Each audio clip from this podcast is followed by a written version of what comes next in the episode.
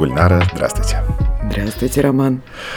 Ух, у меня, конечно, куча вопросов про счастье, потому что я, когда все ваши статьи про счастье прочитал, посмотрел все рекомендуемые дополнительные материалы и понял, что разобраться с темой счастья вообще, с одной стороны, очень сложно, а с другой стороны, счастье нужно как-то почувствовать. Вот мы когда говорим про счастье, про что мы на самом деле говорим? Мы говорим э, про эмоцию, мы говорим про концепт, который у нас есть. Мы говорим, ну вот открываем биографию, смотрим там о чем-то, ну и сразу говорим, у этого человека была счастливая жизнь. Да? Почему мы так решили, как себя этот чувствовал человек? Вот. В эпоху социальных сетей это особенно сложно понять, потому что ты видишь кругом такое ощущение, что кругом счастливые люди, а ты вроде бы ну, про свою жизнь так сказать не можешь. А, и это правда, потому что другую счастливую жизнь мы оцениваем по одним критериям, ну, типа повезло, да, а вот. А свою счастливую по внутренним ощущениям, потому что, ну, там, несмотря на то, что у нас нет никакого универсального определения счастья, каждый человек, в принципе, знает внутри себя, счастлив он или нет. Ну, так честно. Ну, скажу по секрету, что знают и другие. Mm. Мы видим про других людей. А, вот, вот просто сразу. Глаза выдают. Сразу считываем. Ну, вообще непонятно, да. Ну, то есть совпадают практически все оценки. Ух ты. Да. И вот это парадокс такой, когда мы, так сказать, вот друзья, вот, или там кто-то, ну, вот человек счастливый, сразу скажешь, да, нет. При этом, вот вы сказали, что у счастья нет определения. Я видел, что ученые устали договариваться на эту угу. тему, и поэтому просто выдвинули такой концепт, что счастье это когда мозг э, видит каждодневное улучшение, чего бы то ни было. То есть, когда тебе просто каждый день кажется, что стало чуточку лучше. И, соответственно, обратная концепция с тем, что несчастье – это когда ты каждый день видишь какой-то ну, регресс. То есть, у тебя каждый день становится что-то чуточку хуже. И я подумал, ну это же тоже невероятная абстракция. То есть это вроде да, бы звучит да. нормально, но это очень сложно тоже понять, что это значит. У тебя денег на счете больше? Да нет, я знаю очень большое количество супербогатых людей, угу. которых счастливыми я назвать не могу. Угу. И это тоже интересная штука. С чем же счастье по-настоящему связано? Вот я сейчас про деньги уже упомянул. Есть ли что-то, что по-настоящему влияет на счастье? Или это только серотонин? Ну, на самом деле... Э много очень действительно концепций разных, да, кто-то говорит, что это удовлетворенность от жизни, кто-то говорит о жизни со смыслом, да, кто-то говорит о субъективном благополучии. Но в целом все понимают, ну, что спокойная жизнь в безопасном месте, когда у тебя базовые потребности все удовлетворены, там, твои близкие живы-здоровы, ну, в общем, это уже вот почти счастье, да, а, вот. Ну, собственно, и рейтинги, вот, они строятся на очень разных критериях, да, mm-hmm. их много критикуют, их и много на самом деле. Когда вот эти самые счастливые нации да, определяют да. Страны. Причем, ну, это не обязательно самые богатые страны, да, то есть вот смотри, какой брать критерий. Ну, в общем, ученые тоже, как и люди, не могут договориться на самом деле, какой брать за основу. Но в целом мы все понимаем, что для этого нужна безопасная среда, для нас, для наших близких, э, экономическая безопасность, там, политическая, другая всякая, да. То есть понимание, что у тебя э, есть некий оптимизм в отношении будущего, да, вот, позитивное отношение к прошлому. Мне кажется, что э, Россия это одна из немногих стран, которые практически не думают о будущем.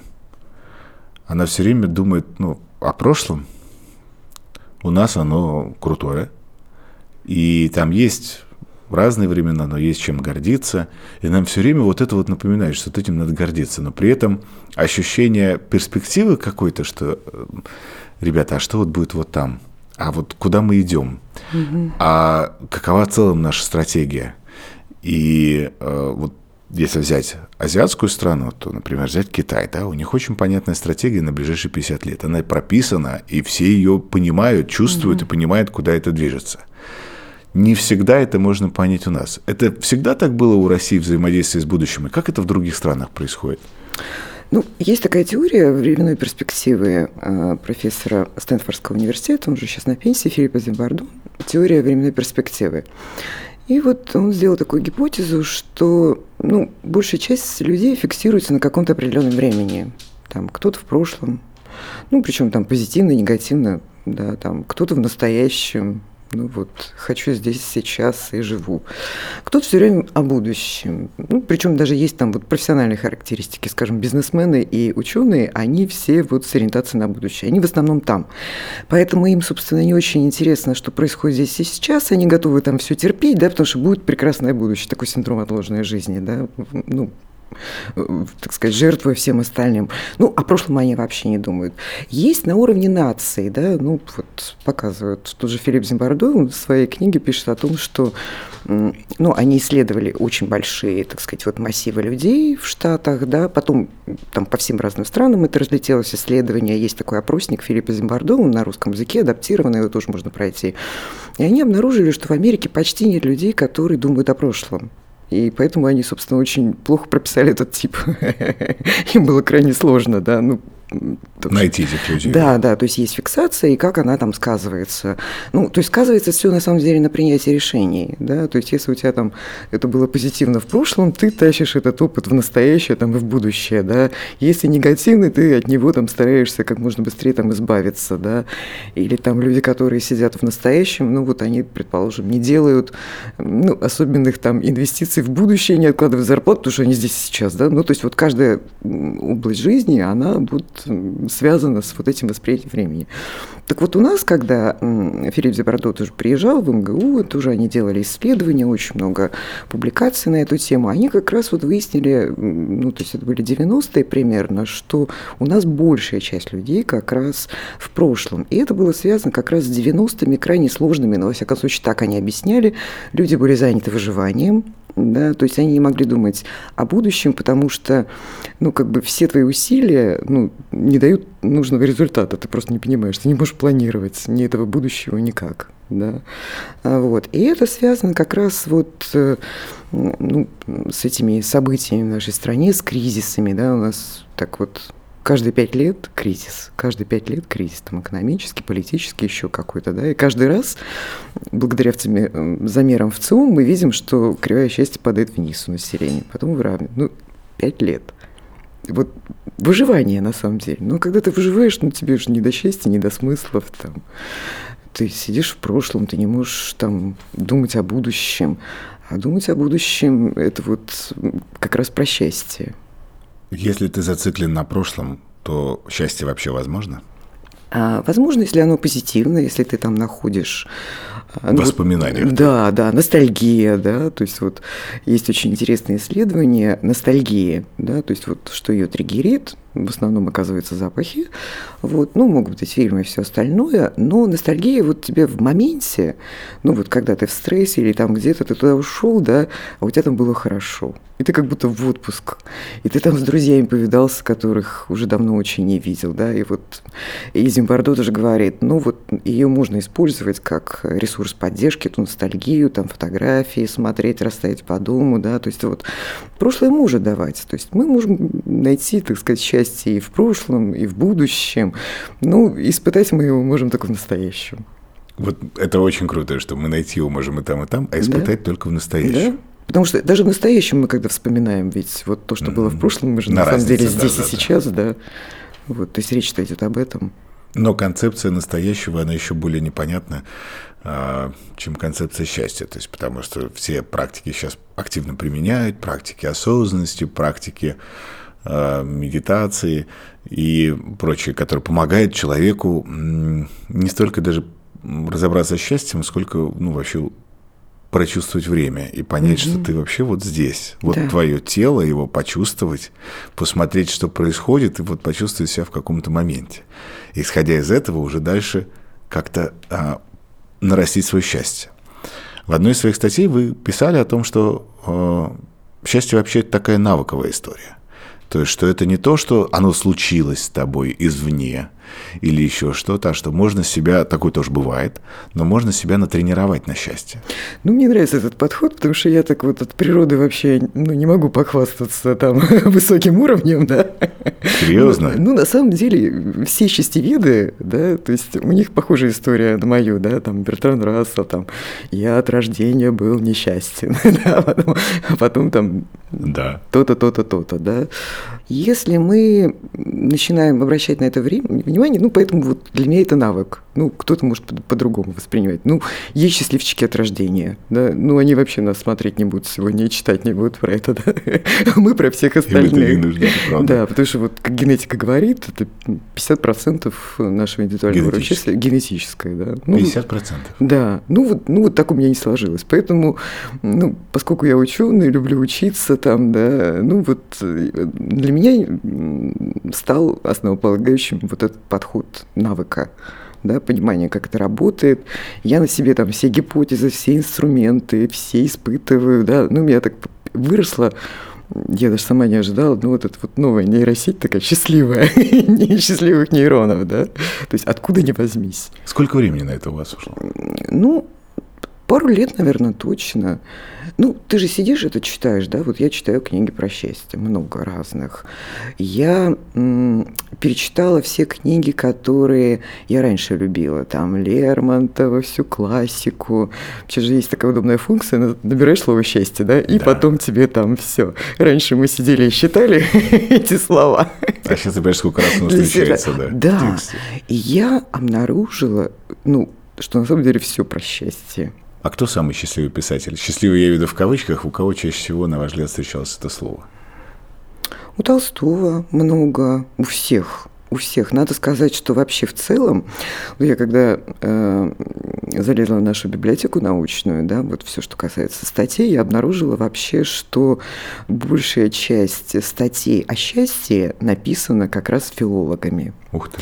Это счастье в творчестве Ключевского, в творчестве Пушкина, в творчестве там Карамзина, Ода Ломоносова на счастье, там, да, то есть вот, и, ну вот, несопоставимое число работ психологов, там, нейробиологов и так далее, так далее, вот на эту тему. Да? И ну, надо сказать, что они, конечно, подмечали, и э, поэты и писатели в России всегда были больше, чем поэты и писатели, да, то есть и философы. Там очень много, так сказать, вот на понимание нашего национального такого общего для всех, скажем, тех, кто говорит и думает на русском языке ну, про да. счастье. Вы согласны, кстати, с вот этой э, цитатой из Толстого про э, что все счастливые семьи э, одинаково счастливы, счастливы одинаково?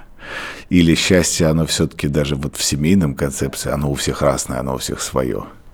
Ну, я люблю эту фразу, да, я с ней согласна. Мне очень нравится вот даже принцип же есть, вот, да, Анны Карениной, что вот есть такое явление, допустим, счастье, да, ну, и для него надо раз, два, три, десять, пятнадцать, двадцать, там, пятьдесят. Не будет одного элемента, угу. и вся система падает. Если счастье разложить на какие-то маленькие элементы, а, вот как концепт биологический, 50% это нам дает генетика, и, соответственно, угу. дальше мы можем тоже биологически что-то делать. Ну, есть там продукты, в которых больше там ну, триптофана и ну, чтобы дальше серотонин. Среда же, да, она запускает тот или иной ген. Ну, да. Солнце, да, да. вот эти все моменты, которые так или иначе ты можешь себя биологически подтянуть. Ну, а, это, психологические. Но, ну, но это уже, это вот то, о чем вы говорите, это как раз те самые 40%. Вот генетика – это вот некие гены, которые а. у нас заложены, да, а. и они в среде. То есть как, ну, вот очень много там про генов Сапольские, все, я не буду вдаваться, да, да, но да, основная идея в чем? Значит, взяли, э, значит, однояйцевых близнецов, нашли, которые были разлучены при рождении. Причем один вырос в Германии, а другой в Израиле. Встретились эти два человека, два мужчины, ну, примерно в 40. Извиняюсь за подробности, они даже, э, значит, смывают воз, воду в унитазе одинаково. Знаете, вот, и, и уж не говоря об уровне, да, вот там ощущений, счастья и всего остального. Вообще не встречались. Разная, то есть вот религии, разный контекст, разные страны. Вот и это говорит о том, что вот генетика, она, конечно, вот такая. Дальше 10%, ну это вот теория 40% в науке о счастье, 10% это внешние обстоятельства. Да, то есть это вот все черные лебеди, вот все. А, ну, хотя, конечно, вот глядя на сегодняшний, не очень да, согласна, что это 10%, 10% да. да. Вот. Ну, так сказать, гипотеза, да, мы ее будем проверять. И 40 – это вот как раз то, что ты можешь сделать. Это вот твое питание, твой сон, там, да, твое здоровье, твое состояние, твои отношения, твои эмоции. Вот с этим реально можно работать. Ну, 40 ни много ни мало, ну, ну, ну с этим действительно можно что-то сделать да, и на том, и на другом уровне. Причем, да, биология важна, там, ну, сейчас исследования были, там, э, ну, замеряли, когда уровень счастья падает. Ну, человек голодный падает, там, человек не спал, падает, да, там, ну, ну, ну, есть вот эти вещи, никуда не деться, да, чтобы там холодно там, да, то есть вот, то есть очень много идет от тела, ну, если быть настоящим, это же вообще все через тело воспринимается. Если ему тепло, вкусно, безопасно, да, это, ну, ему хорошо. Вот вы сейчас слово сказали «хорошо», и я как раз у меня в голове звучало, что получается, что счастье – это когда тебе хорошо в настоящем, то есть хорошо сейчас, здесь и сейчас. Ну, потому что ты испытать можешь его только вот, вот в данный так момент. вот разливается. Да, да. И ты, ты понимаешь, что вот хорошо. Да, да, да. Если говорить об интеллектуальном, это, конечно, наши ожидания да, от будущего, когда мы можем на него смотреть с оптимизмом. А, вот. У Гилберта мне очень нравится концепция «спотыкаясь о счастье», что ну вот счастье встречается где-то на перекрестке между нашими ожиданиями да, и, и, и реальностью. Вот когда они встречаются, вот мы тогда счастливы. Или вот. когда превосходит. Тогда сильно может быть счастливы. Да, да, да, да. Вот. Ну, это вот какие-то такие большие. Но есть еще каждодневные, да, то есть вот чистота этих вещей, которые и ну, вот та самая осознанность отслеживания, да, чашка чая, там, чашка кофе, там. Вы себя натренировали вот эти маленькие лоскут как лоскутное одеяло было, да? Я, я так себя стараюсь, да. Ну, поскольку вот, ну, я обязана жить с, ну, с тем, что я пишу, да, быть честной, да. Вот, у меня есть там своя аптечка вот на какие-то вещи. Ну, вот бывает, что вообще ничего не помогает там, да. Как это у Фрейда, я люблю фразу, каждое время свои неврозы, да. Вот, счастье же это не то, что вот постоянно, да. То есть, ну, быть не в порядке, это нормально, да. Вот. Это, наверное, как раз про частую путаницу, то, что многие люди путают счастье и радость. Ну да, ну и счастливый такой дурачок, да, такой постоянно. Ну да. да. И мне там часто вопрос задают, вы счастливы? Я, я так, ну, я даже не знаю, как ответить. Ну, он странный этот вопрос. Да? Ну, Прямо есть, сейчас, вот, когда вы позвонили там или спросили. Да, ну, то, ну в моменте, да, вот сейчас, ну, классно, да, мы сидим, говорим, да, вот, мы, ну, правда счастье, да. Если говорить там, ну, о перспективе, в моменте, в целом, да, это еще более, да, там сложная история. Да. А, вот. Но однозначно можно себя вот каждый день поддерживать. Да, там вот где-то практика благодарности вечером очень хорошо помогает, да, потому что она фиксирует на то, что ты сделал что такое дело завершил, для нас? Это тоже очень важно, да, что так вот благодарю, у тебя внутри тепло. И это все от достаточности идет, не от того, что чего-то не хватает, да, ты зафиксировался, да, вот там еще, еще ну, масса там сериалы тоже хорошо, да, то есть сейчас вот большие исследования там сериалы, кино, там что дают счастье, какие, как, да, кому там, да, тоже это все есть. Вот. Ну, и когда ты понимаешь, что тебе нужно, вот, что тебя может поддержать, 6-7 минут даже книжку почитать. Да, ну, там не новости, а вот и уже стресс падает на 68%. Да. Ну, то есть вот, когда ты эти вещи понимаешь, да, то ты себя можешь. Или там чувство тревоги, ну, я тогда одеваю кроссовки, там на 10 километров ушла там, в парк. Ну, и все как-то оно тоже. Да. Счастье заразно? Заразно однозначно. И можно вот так вот. Да, да. Я очень надеюсь на этот вирус. Я его прям хочу распространять. И прям вот, чтобы это был единственный вирус, с которым мы вообще встретимся когда-то в будущем. Да, потому что я вот уверена, что счастливые люди меняют э, жизнь к лучшему. Ну, вот многочисленные уже там исследования, что счастливые люди, они щедрые, они здоровы, они дольше живут, они чаще знакомятся и сохраняют семьи, да, ну, то есть вот, ну, реально это прям ресурс, это капитал. Про семьи вы сказали сейчас, и я сразу же задумался. Бывает ли такое, что в семье один человек счастлив, а второй нет? Такое да, же бывает. Да, да, конечно. Что делать? Ну, обычно так подтягиваются да. У кого-то снижается, у кого-то повышается. Да, да, да.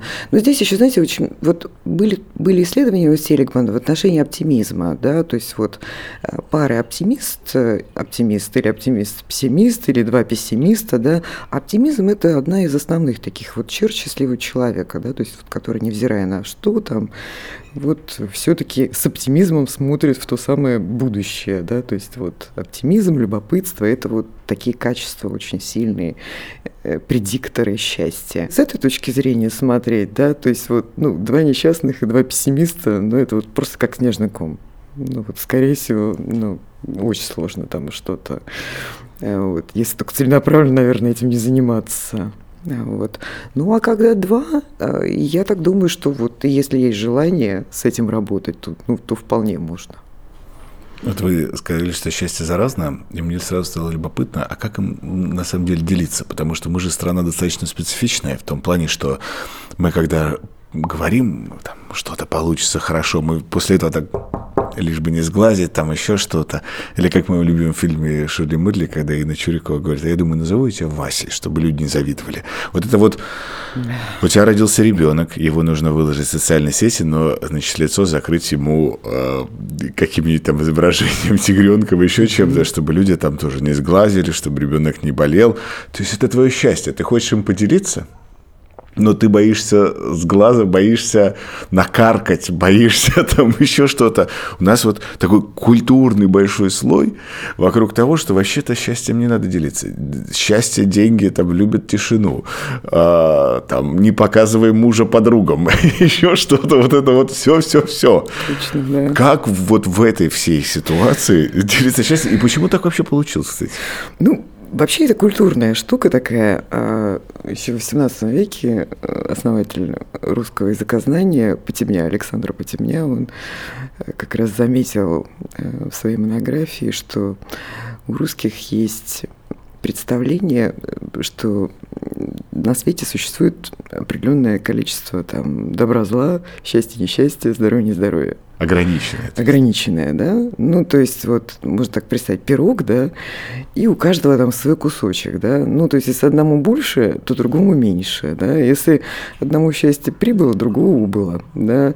Здоровье, если у одного там, ну, вот это, а у другого, значит, ну и отсюда вот все эти сглаз, там, все это вот, да, ну это все вот от ограниченности, да, а если вот представить, что счастье – это неограниченный ресурс, да, ну ты будешь с ним делиться, потому что, ну, э, значит, ты поделился радостью, и она увеличилась потому что ты в моменте испытал, потом еще рассказал, когда ее, да, да еще с человеком. Передал. И у человека еще радость за тебя, да, и, и вы еще вместе это вспомнили, а еще и там фотографии посмотрели, поностальгировали, еще там появилось, да, ну, то есть вот раз, и оно так протиражировалось, да. Почему я про это сейчас спросил? Потому что мне вспомнилось одно из замечательных интервью Ньюты Федермейсер, где она говорит о, о том, как бывает непросто найти волонтеров а, в хосписы. И когда они изучали причины этого явления, и в том числе и журналистов даже, что не все журналисты хотят идти в хоспис снимать, угу. то оказалось причина очень простая, с одной стороны, угу. с другой стороны, странная, что люди точно так же, как верят в заразность счастья, угу. точно так же верят в заразность несчастья. Угу. И что если ты будешь, соответственно, присутствовать и общаться с людьми, которым, как некоторые трактуют до своей голове, что там чуть менее повезло в жизни, и они уже уходят, а, то лучше там не оказываться, потому что это может как-то к тебе прилипнуть, угу. и все. И это вот как раз про какую-то концепцию ограниченности. Ограниченности не интеллектуальной, а ограниченности счастья и несчастья того, да, что, если здоровье, здоровье, что это несчастье, оно должно куда-то тоже перейти, понимаете, что оно вот не может просто вот быть, э, оно тоже должно на, на тебя там как-то прилипнуть. Мы отсюда, соответственно, вот играем вот в эти сосуды сообщающиеся, угу. пытаемся оберегать свой этот маленький да. а, пирог счастья.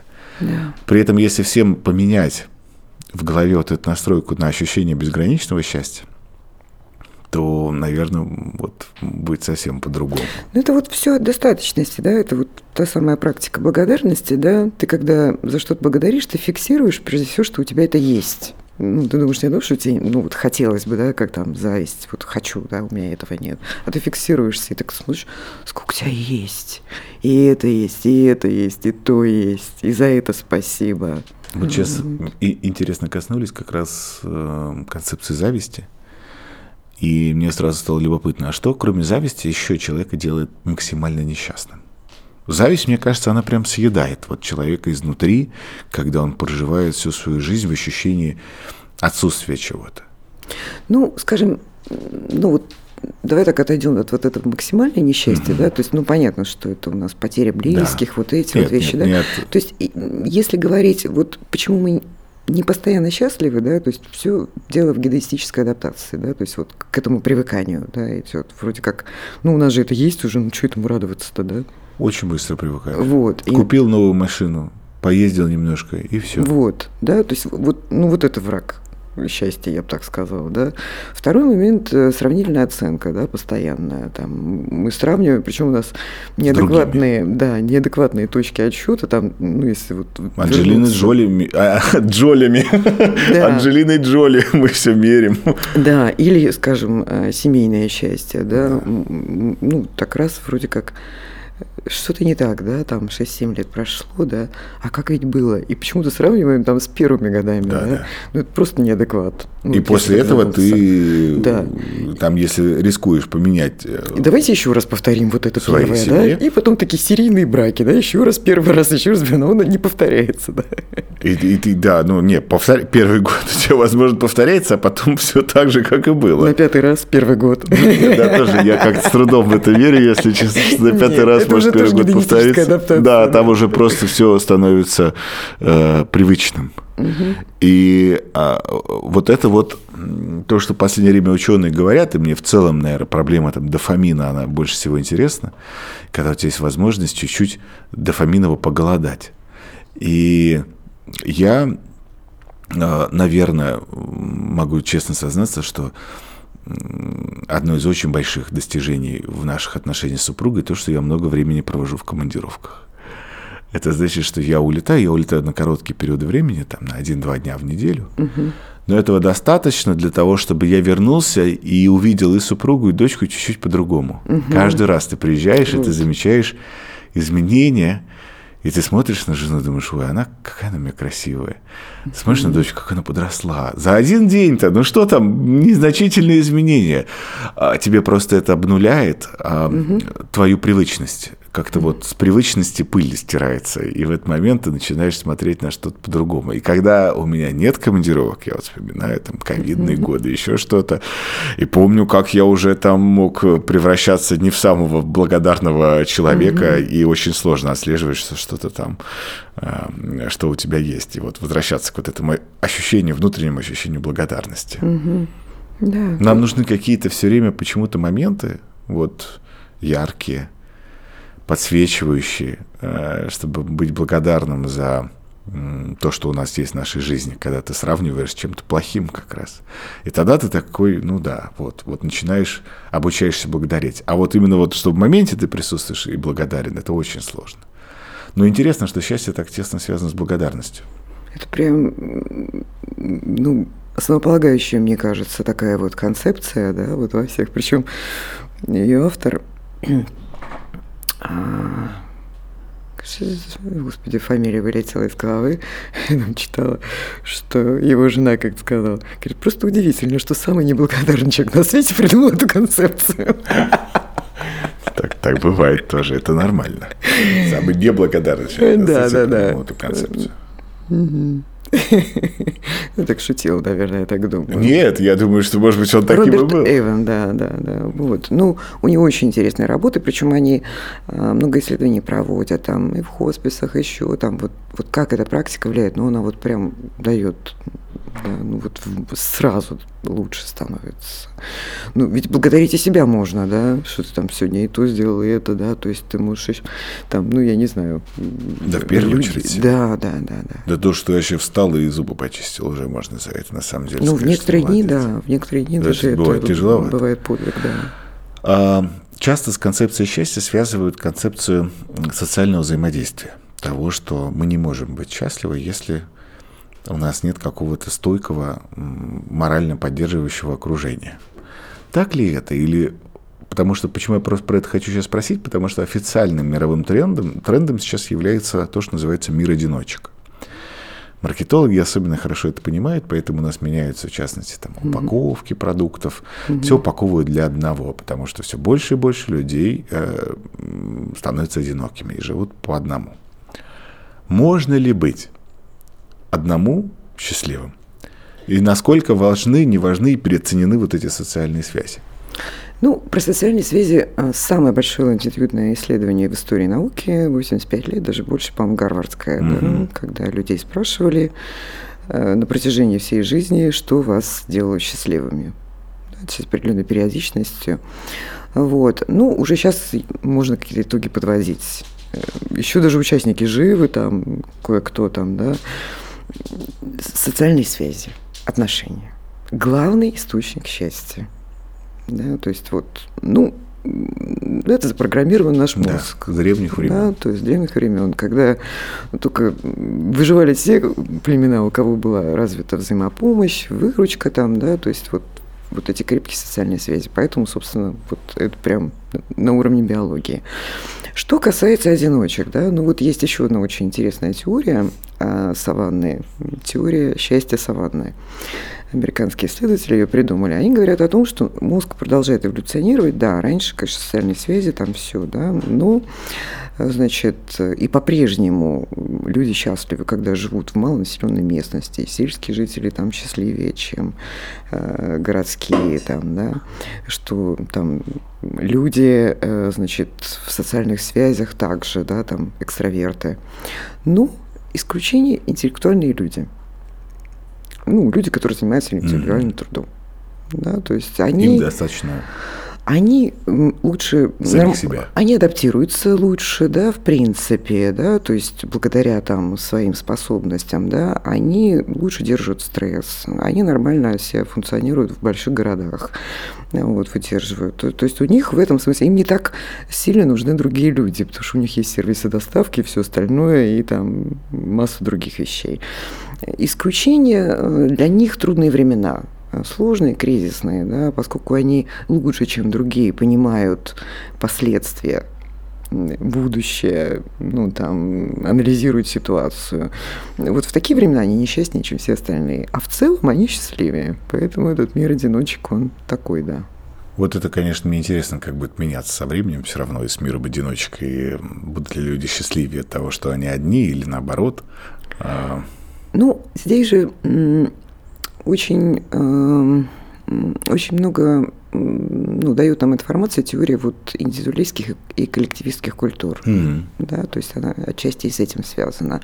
То есть вот все эти индивидуальные практики, медитация, да, это же все, все индивидуальная осознанность, да, это вот, вот как раз путь индивидуалистской культуры, к счастью, когда вот э, человек сейчас... Это больше такая азиатская часть все-таки, да? Нет, получается? это вот чисто Восток? такая западная, индивидуалистская. Mm. Восток – это коллективистская. Mm. Это когда ты счастлив всегда Просто в социальной кажется, связи. что медитация и все остальное пришло откуда-то оттуда. Нет, ну вот посмотри на эту культуру китайскую, да, это вот посмотри да, на вместе, японских да. китайских туристов, да, то да, есть да, это же да, не только в этом, да, вместе. они все вместе, да, то есть вот все вот, то есть вот речь идет об этом, да, то есть и Здесь, да. Мы тоже коллективистская страна, получается. Так было, по крайней мере, в Советском Союзе. Ну, у нас э, нет ну, вот этого единообразия, да, то есть одно поколение, оно в большей степени коллективистское, молодежь, она в большей степени уже принадлежит вот этой индивидуалистской культуре, поэтому очень сложно договориться. У одних одни ценности, один за всех, все за одного, да, а другой там, боже, один в поле не воин, да, вот. Помню сочинение такое, даже, даже если он чатский, у меня было. А, я хотел коснуться... А сейчас мы говорим лидер. Да, сейчас мы говорим лидер. Лидер, лидер. Один человек может перевернуть мир. Все. Да, вот.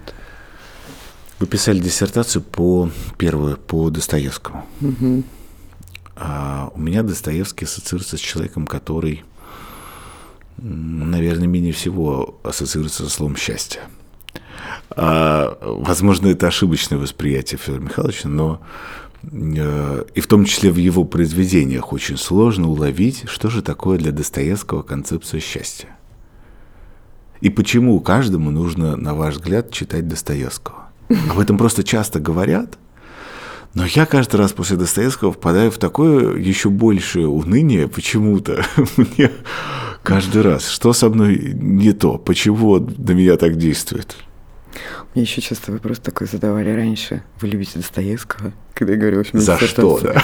Я такая, меня всегда ступор такой возникал, да? Ну, то есть это когда ты чем-то профессионально занимаешься, да, ну... Становится частью тебя просто. Да, это просто, ну, любовь – это другие чувства, да, да, да и да, отношения, да, да, все остальное да. другое, да. Ну, я не считаю, что это всем надо читать. Я, более того, я воспринимаю вот, роман Достоевского очень часто как такие детективы, mm-hmm. очень психологические, это вообще вот э, одни из первых психологических таких детективов, которые были. Там всегда есть преступления, наказания, там виновные и все остальное. А, вот. Ну, у Достоевского сложная была судьба. Все-таки человек приговорили там, к смертной казни, он сидел в тюрьме, там, был в ссылке. А, вот. Никогда не было денег, он был игроком. Да, то есть, ну, сложная реально была жизнь. Вот. Счастье было, я так, мне кажется, в Старой Руси, когда уже были дети, Анна Григорьевна, вот я так чувствую, во всяком случае, там много раз бывала в музее, там конференции у нас были. А вот. В Петербурге меньше, мне кажется, этого было. Вот. Ну вот последние годы, мне кажется, что они уже вот такие. Но оно еще и с возрастом, да, вы же знаете, да, вот про кривую возрастное счастье. Да? Ну, расскажите, да. А, вот, что а, замеры такие, что у нас пики, два пика счастья, это 22-23, а, вот, и 69. А пики счастья где-то 47-48. Ну, при этом, конечно, тут э, в других исследованиях чуть-чуть это сдвигается, потому что и продолжительность жизни сдвигается да, то есть, ну, в целом понятно, что молодежь там счастлива, потом вот э, кризис половины жизни, когда, опять же, горизонт планирования сужается, ты вдруг понимаешь, что там смерть это, ну, все-таки не такая абстрактная точка на горизонте, да, и что вот у тебя есть уже определенное количество лет, которые ты можешь планировать, да, ну, перед тем, как там будешь слюни пускать, и там, и все такое, да, то есть это тоже. А 69 это вдруг опять, да, ну, для меня это было просто вообще. Откуда, что, почему, да? А вот. Ну, много, опять же, исследований на эту тему. С одной стороны, уже, конечно, ожидания все отпускаются, что люди начинают жить сегодняшним днем. И, это и для вот, себя. Да, да, да. И уже, в общем, конечно, им по барабану становится вот все, что вы говорите, происходит, они могут делать все, что хотят. Да, то есть я вот сейчас смотрю академиков, да, там, и, вот они говорят, ну, ну, что мне уже? Они могут себе позволить, правда, все.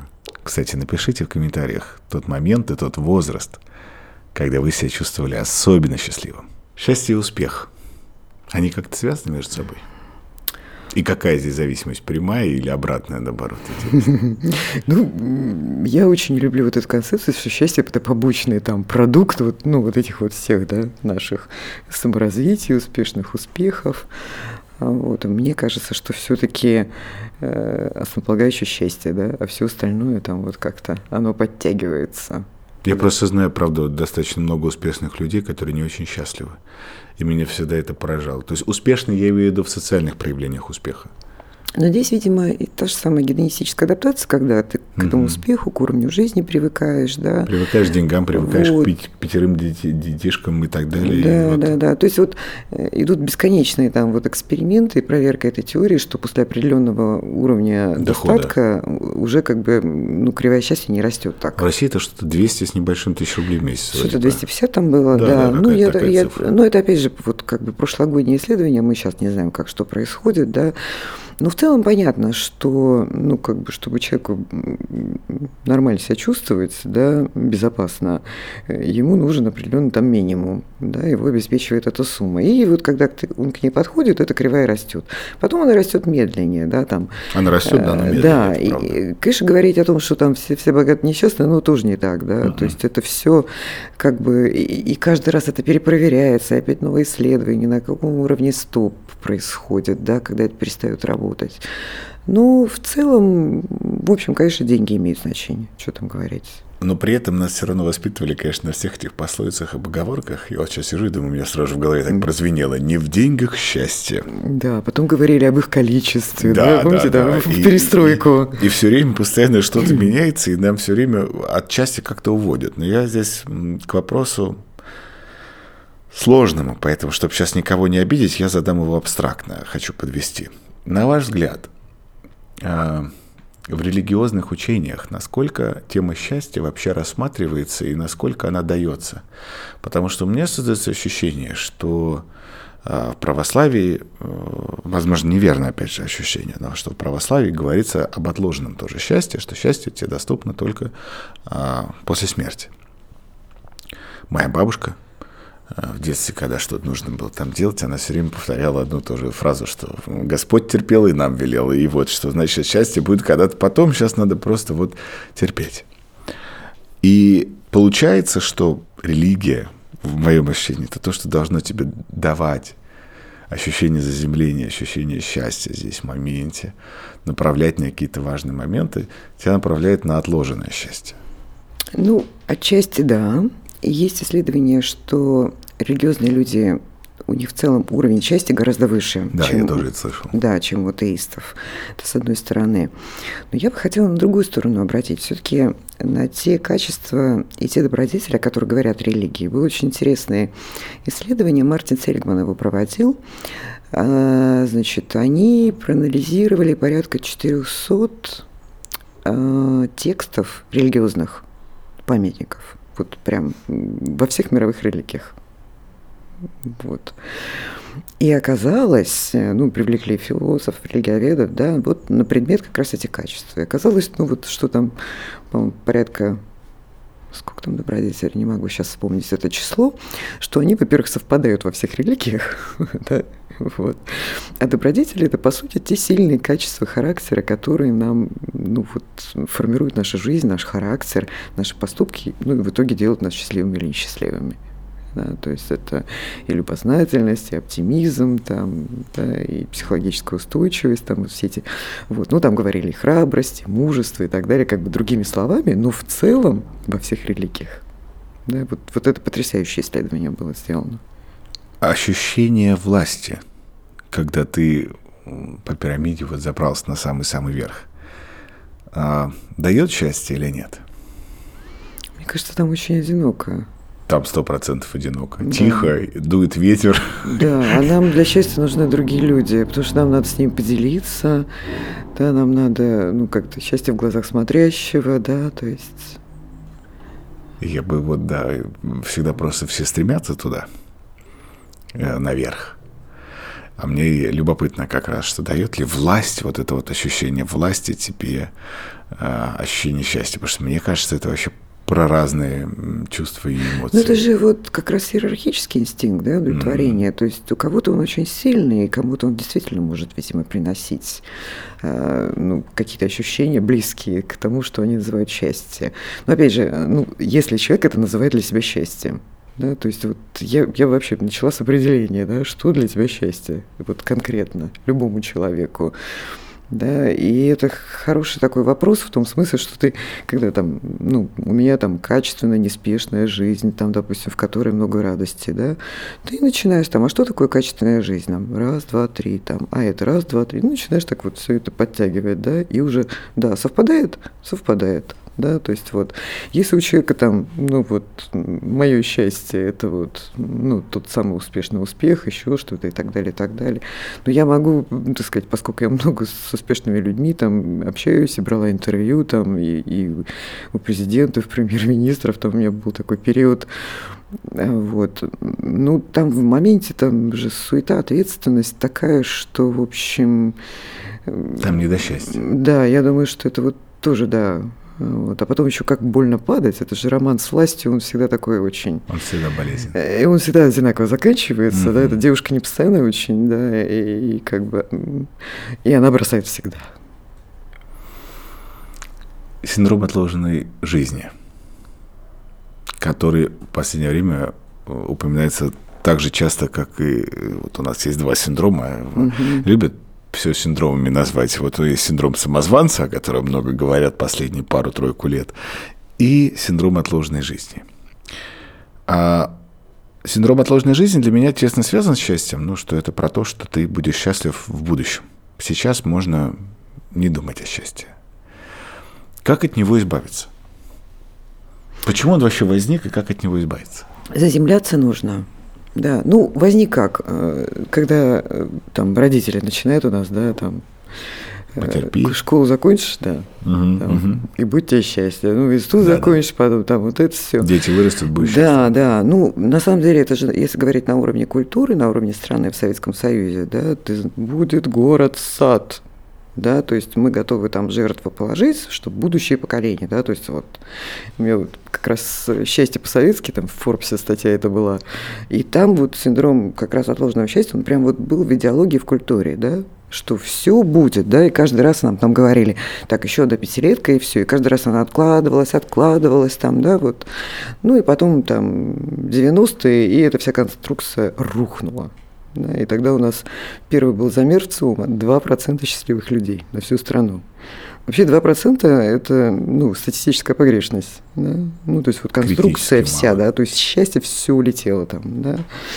Вот. Ну, что избавиться, я думаю, что, конечно, надо заземляться. Да? Вот мы говорили о Зимбарду в начале.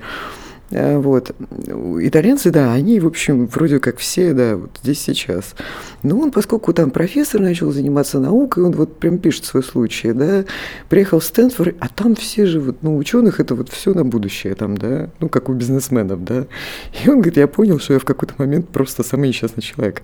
Он, э, ну, вот, когда это все вот понял, да, и когда понял, что настоящее должно быть гедонистическим по максимуму, да, потому что мы только здесь сейчас его можем испытать, поэтому надо, чтобы тепло, вкусно было, уютно по максимуму, он прям пошел э, на гипноз. вот каждый. Вот. Ну, опять та же осознанность, тоже понимание, возвращение вот здесь и сейчас, да, вот, вот эти все вещи. Мелкие радости там для себя. Я у всех спрашиваю, и так себе собираю, какие там пять вещей для, для вас делают счастливым в течение дня, да, ну, сразу человек там вот начинает об этом думать, да, что ну, это вот не нечто такое большое, да, опять с ограниченной, тем более там где-то ресурсом, опять к соседу убежала. А что вот, да, сейчас я могу вот это сделать, вот это, там, позвонить другу, там, я не знаю, что-то почитать, там, что-то посмотреть, там, съесть там шоколадку еще, ну, и вот интенсив... частота вот этих вот, и она уже такую непрерывную линию может создать. А, знаете, сейчас у меня в голове э, пытается пожениться две концепции. Первое. Мне кажется, что большинство философов, они тему счастья объезжали стороной. Во-первых, говорили, что это абстракция, которой там не нужно вообще в целом размышлять, и э, что-то непонятное. И как-то вот философия у меня с счастьем не ассоциируется. Второе, что не менее интересно. В последнее время психологию часто ругают, э, в частности, позитивную психологию как направление о том, что там улыбнись миру, мир улыбнется тебе в ответ и так далее, тоже ругают за то, что ну, это какая-то сильно воздушная такая вот, знаете, как маршмеллоу, такая ванильная прямо попытка человеку что-то там прикрутить не очень естественное. Кто же занимается вот счастьем по-научному? Вот вы тот человек, который занимается счастьем по-научному, поэтому мне любопытно, вот а, кто? Потому что это получается, что не совсем философия, но и не совсем психология. А, с первого начну. Угу. Ну, вообще вопрос о счастье – это вечно философский вопрос. Угу. Это главный вопрос философии, который пытались ответить философы там, с Аристотеля, там куча у да. нас там всяких цитат. А, вот. У нас просто в русской философии, ну, очень была наша специфическая, вот там как раз вот счастья нет. Да. Значит, концепция, вот если посмотреть там а, наших известных философов, там все вот русскую философию XIX века, э, вот ее ответ на просвещение, э, вот нет счастья не будет никогда и вообще ну глупая история все да. да то есть это вот скорее наше э, вот к нам пришло вот если говорить о психологии ну во-первых психология отделилась от философии да то есть вот философия занималась душой, размышлениями, местом человека в жизни, счастья, да, то есть вот потом ушел какой-то вот сюда, в психологию. Если говорить о позитивной психологии, то, ну, мы обязаны, собственно, появлению Мартину Селигману, да, он там в 60-х годах стал президентом Американской психиатрической ассоциации и на своей э, тронной речи э, вот, сказал, что, знаете, вообще как бы психология очень долго занималась там несчастьями людей, да, болезнями. Вот давайте посмотрим на здоровых людей, которым тоже вот хочется счастья, чуточку быть счастливее, а не только заниматься больными и, и так сказать, вот всеми проблемными расстройствами, да. И вот он прям призвал психологов всего миру, и вот с 60-х годов это вот, вот это направление пошло. Да? Вот. А, значит, сейчас последние книги Селигмана, вот она и в 23 году вот вышла, новая книга его, да, и он э, тоже много пишет о том, что есть у него определенное разочарование с тем, куда ушла психология. Ну, это вот когда какая-то тема в тренде, да, мы очень быстро, да, вот там начинаем. И наше понимание там счастья, и сейчас у него очень много междисциплинарных вещей, и счастье всегда вот, я не могу сказать одну какую-то науку, скорее это всегда будет междисциплинарная угу. область, да. И вот он, допустим, вот как они привлекли, это Мартин Сельман же, он привлек, э, так сказать, специалистов религиоведов, там, да, когда читали, чтобы определить черты, сильные черты счастливого человека, сильные черты характера, да, то есть вот. И сейчас он говорит о том, что, ну вот, да, это, скорее всего, время, да, а что если счастье – это не субъективный самоотчет, да, как ты себя чувствуешь, а, а что если счастье – это вот наше ожидание от будущего – да. А что если вот это все связано с тем, и мы не Homo sapiens, а Homo prospectus, так называется его книга. Да, и поскольку у нас, ну и тогда вот сегодняшнее ощущение неопределенности, да, оно отчасти объединяет, почему люди, в общем, уровень счастья так серьезно падает в обществе, ну, у нас во всяком случае. Да. Были какие-то интересные исследования, когда уровень счастья в мире не в понятно, не в 21 не в 20 веке, а еще более ранние периоды, когда уровень счастья был самым высоким. Вот есть ли что-то такое в, не знаю, там, в эпоху Возрождения, когда вот все замечали, что вот все, ребята, мы понимаем, куда идти и как это будет счастье. Или человек э, в целом рожден не для счастья? Я считаю, что главная цель – это как раз счастье и все под нее подстраивается. И, и, и наша семья, и наши дети, это все нас делает счастливыми. Да? Просто вот если вот так поменять, да, вот целеполагание, что вот оно счастье, а это делает меня счастливым. Да, так, даже некоторые решения, вот одна из интересных там была статьи, предложение, ну, как принимать решения. Ну, так посмотри немножко в будущее, спросить, тебя сделать счастливым там? Ну, в моменте, там, в будущем, в каком-то определенном. Ну, сейчас, наверное, да. И съем я этот пончик и пусть мне будет хорошо. Ну, потому что вот в этом стрессе мне реально надо как-то, ну, себя чуть-чуть там позаботиться о себе, да, там, если в перспективе там еще какие-то, да, вещи, то есть вот. Если говорить про продолжение гедонизма, у меня есть знакомый психолог, который постоянно говорит, что среди классических гедонистов нет людей с психическими расстройствами. Ну, в том плане, что у них э, ниже уровень тревоги и прочее.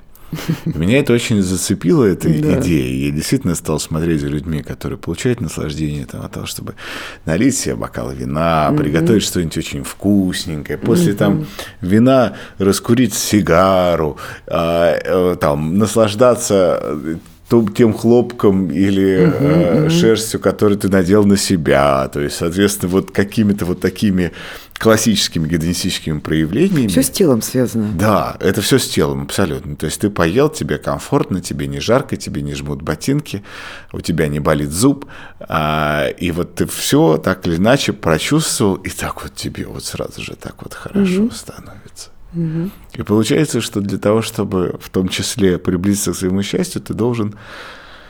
А, это не обязательно есть икру. Это вот ну, вообще ни разу не про икру. Вообще, да. Это про ощущение твоей сытости и про ощущение довольства какого-то. Я даже не знаю. Здесь так сложно вот подбирать слова вокруг темы счастья. То есть, ну, вот это вот ощущение довольства, довольство от себя, довольство от того, что ты видишь от погоды, от э, солнца и прочее. Многие, кстати, думают, что начав принимать антидепрессанты, что ты станешь счастливым. И каждый раз психологи говорят, ребята, это вообще не так работает. Ну, то есть мы не, это не э, эйфоритики вот эти, которые тебе дают ощущение, что а, погнали, там все хорошо. Нет, это тебе то, что снижает уровень там тревожности и возможность как раз попытаться разглядывать мир того, что вот с ним там все в порядке. Ну, про химическое счастье сейчас тоже идут а, дискуссии, да, ну, то есть вот все эти два, два врага, там, да, генетическая адаптация и сравнительная оценка, ну, первое, во всяком случае, э, ну, говорят, что если постоянно что-то принимать, да, вот мы изобретем такое, либо мы будем стимулировать мозг, еще одна из таких вот, ну, перспективных теорий, да. да, центр удовольствия постоянно стимулируем, да, там с макаками это делают, и вот постоянное счастье, да, то есть вот не надо вот все делать. Либо все-таки ген поменять. Да, и вот уже на этом уровне э, там вы хотите, чтобы ваш ребенок был очень талантливым или очень счастливым, да, ну то есть вот. А если все-таки вот сначала счастье, а потом все остальное. Ну потому что еще раз повторюсь, счастливые люди больше зарабатывают, дольше живут, сохраняют семьи, да, более щедрые, да. Сначала вот это, потом все остальное подтянется. При этом, вы сейчас коснулись как раз про таланты, часто про художников говорят, что художник должен страдать. И большинство художников создают свои самые великие произведения в период какого-то страдания. И что в целом все изобразительно, все, все искусство в мире и все что-то создано талантами, что это было создано людьми, которые страдали. Да, но при этом они были счастливы, когда они это делали интересный, э, интересный разворот. Творчество потому что многие думают о том, что ты вот страдаешь, и от страдания творишь. Нет, то есть ты, ты, ты страдаешь, но, но сублимируешь это и выходишь из этого страдания через счастье творения. Через катарсис, все остальное. Это да. счастлив, ты попадаешь в поток, когда ты там, там с кистью, ну или ты пишешь там. Ну, для меня, допустим, писать, как дышать. Ну, я вообще не могу, да. Ну, вот так я э, живу. И я там счастлива, да. Хотя я пишу, может быть, ну, о таких вот вещах крайне сложных, там, и о несчастье пишу, и там обо всем, ну, для понимания, что происходит. Если человек, который нас сейчас смотрит, не чувствует себя счастливым, что ему первое нужно сделать? Вот вы сказали потрясающий инструмент с тем, что определиться, а что такое для тебя счастье. А если человек сейчас вот в таком состоянии, когда он не может даже для себя сформулировать, что, ребят, я оно от меня так как-то вот ускользает, это счастье, что я не могу его нащупать. Я бы посоветовала пройти тест на счастье, да, то есть их много очень в интернете, а, Соню Любомирский, того же Мартина Селигмана, они все адаптированные, да.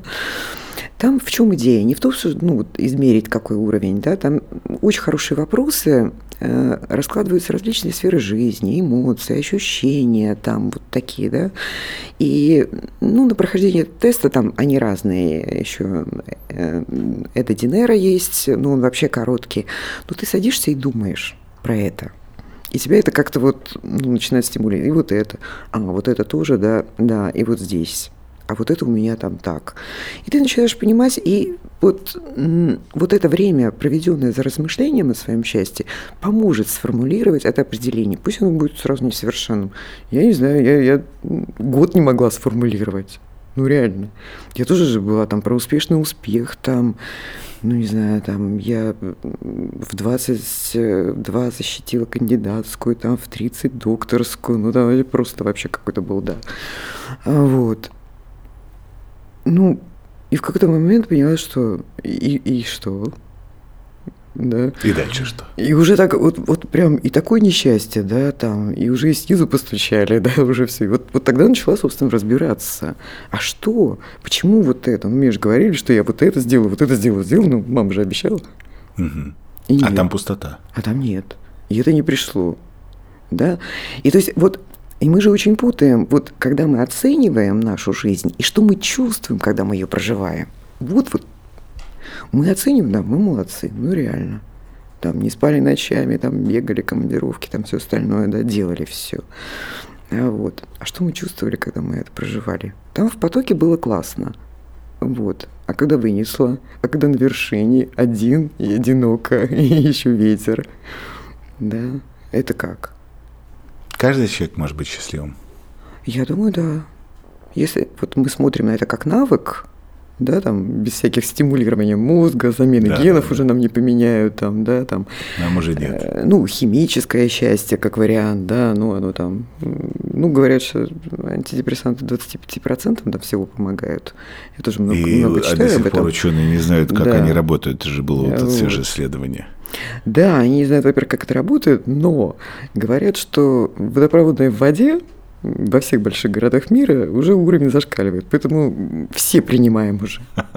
Даже если вы так не пьете, вы пьете это с водой. Делают замеры.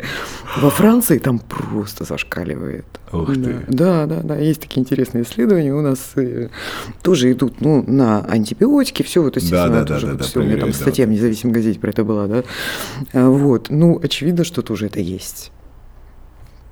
Я понял, что самые счастливые это те ребята раки, которые сидят, контролируют воду. Там же есть этап, где на живых раках смотрят, соответственно, как, как они себя ведут, потому что они быстрее всего-то способны диагностировать качество воды. Вот это самые счастливые. Это вот эти замечательные, замечательные раки. Если вы могли дать одно самое важное финальное напутствие ко всем, кто нас сейчас слушает и смотрит, вот прямо вот в самое сердце к ним. Помимо того, что все обязательно должны подписаться на ваш Телеграм, на ваш YouTube, это обязательно все должны сделать, я обращаюсь сейчас ко всем. Но вот еще одно, что-то такое вот важное, чтобы в сердце попало.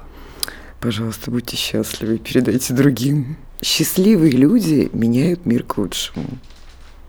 Я невольно это вспомнил цитату Никулина, что если каждый человек. Не нужно пытаться сделать весь мир счастливым. Угу. Сделай одного человека, который рядом с тобой счастливым. Помоги ему стать счастливее. Сделай себя, и уже так весь мир очень быстро станет счастливым. И быть счастливым – это лучшее, что мы можем сделать для наших близких.